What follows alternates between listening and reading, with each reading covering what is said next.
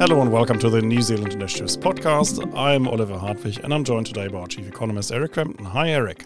Good afternoon. We want to talk about your latest column in the New Zealand Herald. It's once again dealing with supermarkets, but it's a slightly different twist on it. You sent an official Information Act request to the government trying to find out what?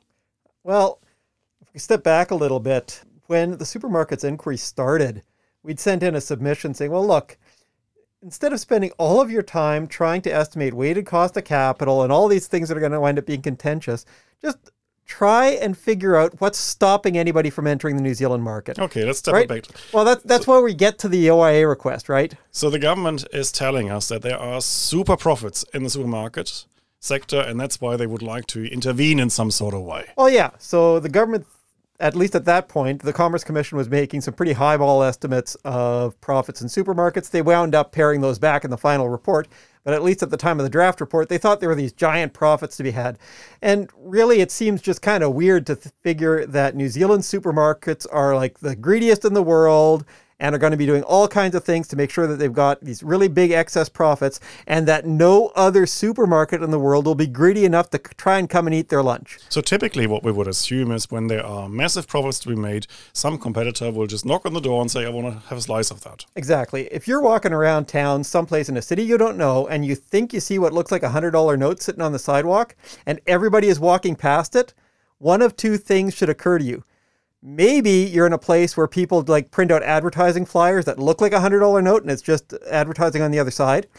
Or maybe there are pickpockets that jump on people who bend over to pick up the hundred dollar note, right? One of those two things is likely to be happening if nobody's picking up that hundred dollar note. If New Zealand supermarkets are just creaming it in profits according to the government, is it that all the other supermarkets anywhere internationally are stupid and don't want it?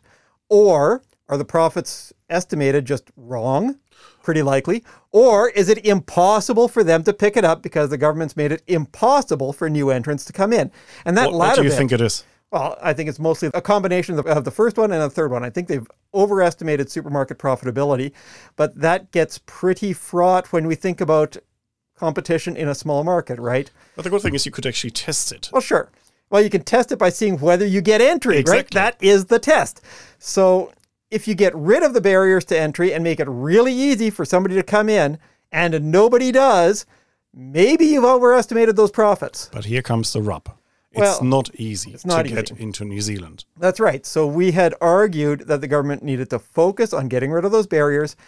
And the submission that we'd put in, like I, I was a little cheeky in it, and I'd suggested that, well, get rid of the restrictions in the Overseas Investment Act that would pose a barrier for anybody trying to come through because they'd have to get permission for a lot of the sites they might want to purchase. Then get rid of the zoning and consenting issues to making sure that central government will instruct local councils to authorize new supermarkets. Then tell all of the potential large supermarkets everywhere in the world hey, New Zealand's open for business. We think that the New Zealand supermarkets are earning lots of profits. Check our numbers. Come in if you think we're right. Like, that would have been easy. But instead, it looks like the government just wants to beat up on supermarkets. And by the way, it's not the first time you said that during the market study. I remember about 150 columns from you over the years yeah. arguing exactly that point, and I think I wrote a couple myself. But we've been saying this just open the market and let these competitors come in. Yeah. So, so our position has been known for many years. Yeah. You said it again in the market study. The easiest thing for the government would have been to listen and instruct the Overseas Investment Office, right? Well, that'd be the easiest starting point, right? So I've described it before as a regulatory thicket where you've got, uh, imagine an overgrown blackberry patch or raspberry patch where, well, to be able to get make any headway between the aisles of fruit, you're going to have to clear a lot of bramble to be able to get anywhere. It's not mm-hmm. just one stalk, it's lots of them. But you're not going to get anywhere unless you start pruning. You have to start where, where you can. And, and, the government does that anyway. So they instruct the Overseas Investment Office regularly yeah. on what they think is in the national interest. That's right. So they provide letters of direction to the Overseas Investment Office saying how they should be doing things. And they, they can do this, right? And they do that regularly. Yeah. So the last one was issued in November 2021. Okay. Did it mention supermarkets? No. so the Official Information Act request that I put in a couple months ago, I guess 20 working days ago, a little bit more than that now. I was just checking to see whether they'd started this process because the Yeah, maybe they just hadn't had time to get to it in November when they sent their letter of direction out to the Overseas Investment Office because the well, the the supermarkets inquiry had just get, given its draft report, and that one didn't have a very, very big focus on barriers to entry. The final report issued earlier this year did have a massive emphasis on barriers to entry. It mentioned the Overseas Investment Act and suggested that the next review of the Overseas Investment Office and the Overseas Investment Act check to see whether there were any substantial effects on supermarket competition. And the government was interested in having these international chains enter the market because I remember, I think it was the Minister of Finance hinting at potentially Aldi entering New Zealand. Yeah, and everybody's been pretty happy that Costco has entered, but opening up one or two sites is a lot different from having to assemble dozens of sites up and down the country if you're doing a more standard kind of retail setup. So I wanted to figure out whether the government had even sent anything out to the to LINZ, uh, Land Information New Zealand, which runs the Overseas Investment Office. You would have hoped that they would have sent a note through to them or sat down for a coffee or something saying, you know, we would really like to make sure that if anybody wants to come and open a supermarket in New Zealand, there will be no barriers to them doing that from the Overseas Investment Office. Now, there had been some process improvements at OIO. It's going to be taking a little bit less time to get things through them than it used to. But how the heck would any international entrant know that, right? So you hear rumors around that Aldi had looked at the place five, six years ago and decided that New Zealand was just too hard to deal with. Somebody's going to have to tell them that OIO will be providing no barriers and making sure that OIO will be providing no barriers, and at the same time dealing to councils and telling them that they were going to have to authorize more supermarkets. The easiest one to do, though, is the Overseas Investment Office. So I send in the, in the request to see whether they'd had any chats with government on this, and uh, no, no, they've no. received no correspondence at all from government or from cabinet, no letters of direction, nothing mentioning supermarkets. I mean, the other thing that the government could have done, and maybe this is a suggestion for your next uh, Official Information Act request, they could have actually corresponded with these international chains and asked them, hey, what are the barriers from your perspective? That would be a good thing to be asking. Yes. maybe it's another I, or a request. Well, but, but that would be the logical step to do for the government to just figure out why are you not here? I, I think that's one of the things I'd suggested during the Commerce Commission hearings, right? So we had this whole process where the submitters were all talking to each other and to the commission, and it went on for two weeks. And one of the suggestions that I had made there was just ask some of the entrants what are the barriers that you're seeing? Why aren't you here? Yeah, it, it would be neat to follow up to see what, what's happened with that.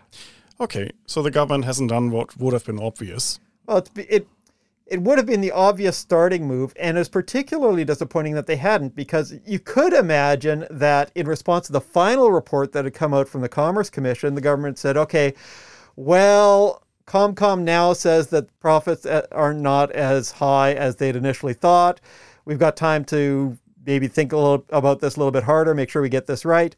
Like that wouldn't have been crazy the place that you would have wanted to start though was with barriers to entry. And instead we've had minister clark jumping up and down about how he wants to break up the supermarkets or how he'll do it to them if they don't make other concessions we've Talk- got a supermarket regulator now yeah. The regulator is something that the commission had recommended but they are talking about things going much further than the commission had recommended. So where the commission had recommended that the existing supermarkets uh, treat fairly any request for sort of wholesale supply Minister Clark's talking instead about mandatory access with regulated price regimes, which is just going to be an, so administratively difficult, it's almost going to be impracticable because everything in a supermarket warehouse, it, it's not bits and bytes going through a telecom cabinet, right? You've got goods of vastly differing shelf lives. Like a piece of cheese that's got one week left before expiry is different from the same piece of cheese with 30 days left before expiry, or heads of lettuce of different quality it's it's going to be hard to, to try and monitor all that to make sure that any wholesaler providing regulated supply is treating all comers equally, right? So it's going to require grocery police. So it's really frustrating. We've got this entire market study process, which has been really difficult for the supermarkets to deal with. And at the same time, the government doesn't even do its own things, the things it could do to make things easier. Yeah. Well, I think what's happened is uh, it's consequent to a failure in process at the Commerce Commission that I think that they are rectifying in their later market studies. So the model that the Commerce Commission has been following is do one giant market study a year or thereabouts. So we had the one giant market study in fuels, then a giant market study in supermarkets, and now we're getting one in building material supply. But contrast the difference between their supermarkets market study and building material supply. In supermarkets, they started off with a draft report that was giant and very badly wrong. Okay, it was misguided. It started with the wrong questions. It wasn't looking at barriers to entry, and it got into this really fraught discussion about profitability, profitability, basically. and weighted cost of capital. And it, it, it's fraught in a particular sense. There are a few ways that monopolies can earn rents, right? So suppose that your view was they were actually monopolists or a cartel or a duopoly. Now, in a small kind of cozy market, that doesn't necessarily turn into higher profits. It could just be that everybody's a little bit lazy. Now, I've not seen that in the supermarkets. They seem to be working pretty hard, but it isn't hard to imagine in a small country that you could have a lot of what economists call X inefficiency, that they're just not pushing quite as hard as they could because they don't have to, because there isn't the push of competition. So if you didn't find excess profits, that doesn't mean that there isn't a problem. It might just mean that they're really lazy, right?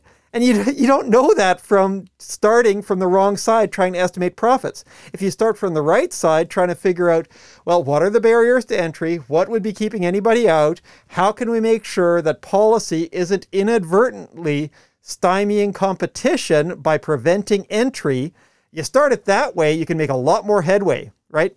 And that is how they've been starting things in the market study on building material supply, where they are more sharply focused on, well, what, what, it, what would it take to start using foreign materials? What are the problems in getting things consented through local councils if it's a novel material? What are the costs of getting material certified? That's the right way to start things. And I think that it's a better approach for market studies in general because you could move to an entirely different model of running these.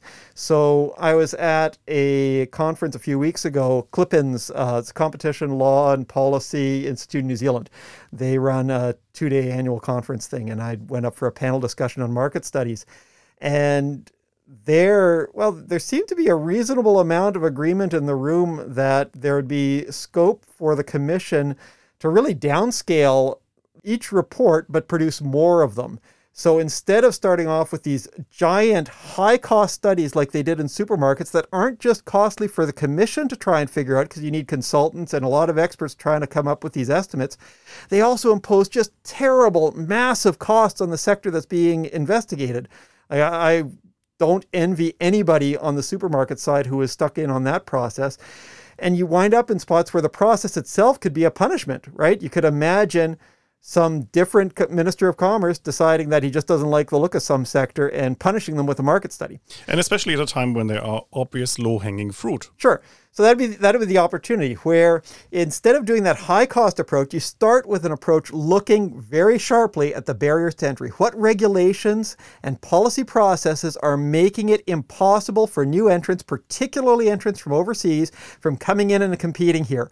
If you do it that way, you could probably do two or three studies a year, maybe Well, four. especially when it comes to supermarkets, it would probably take the average economist about 10 minutes to figure out what's wrong. Well, yeah. You'd want You don't need a market study to see that. You don't, but you need to document it sufficiently robustly in a process where the minister is supposed to respond, right? Because that's the big benefit that you get out of a market study as compared to a co- the Commerce Commission putting in a submission on something, right?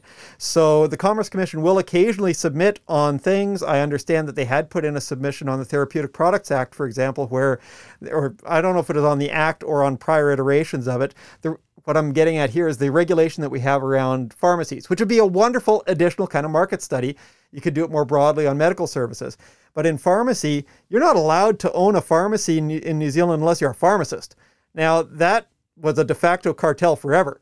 And the only way that we managed to get some entry was by a chain in Australia that had figured out a convoluted capital structure and franchise leaseback arrangements to get around some weird Australian rules around market concentration. And then they brought that model here because it let them maintain nominal ownership by pharmacists.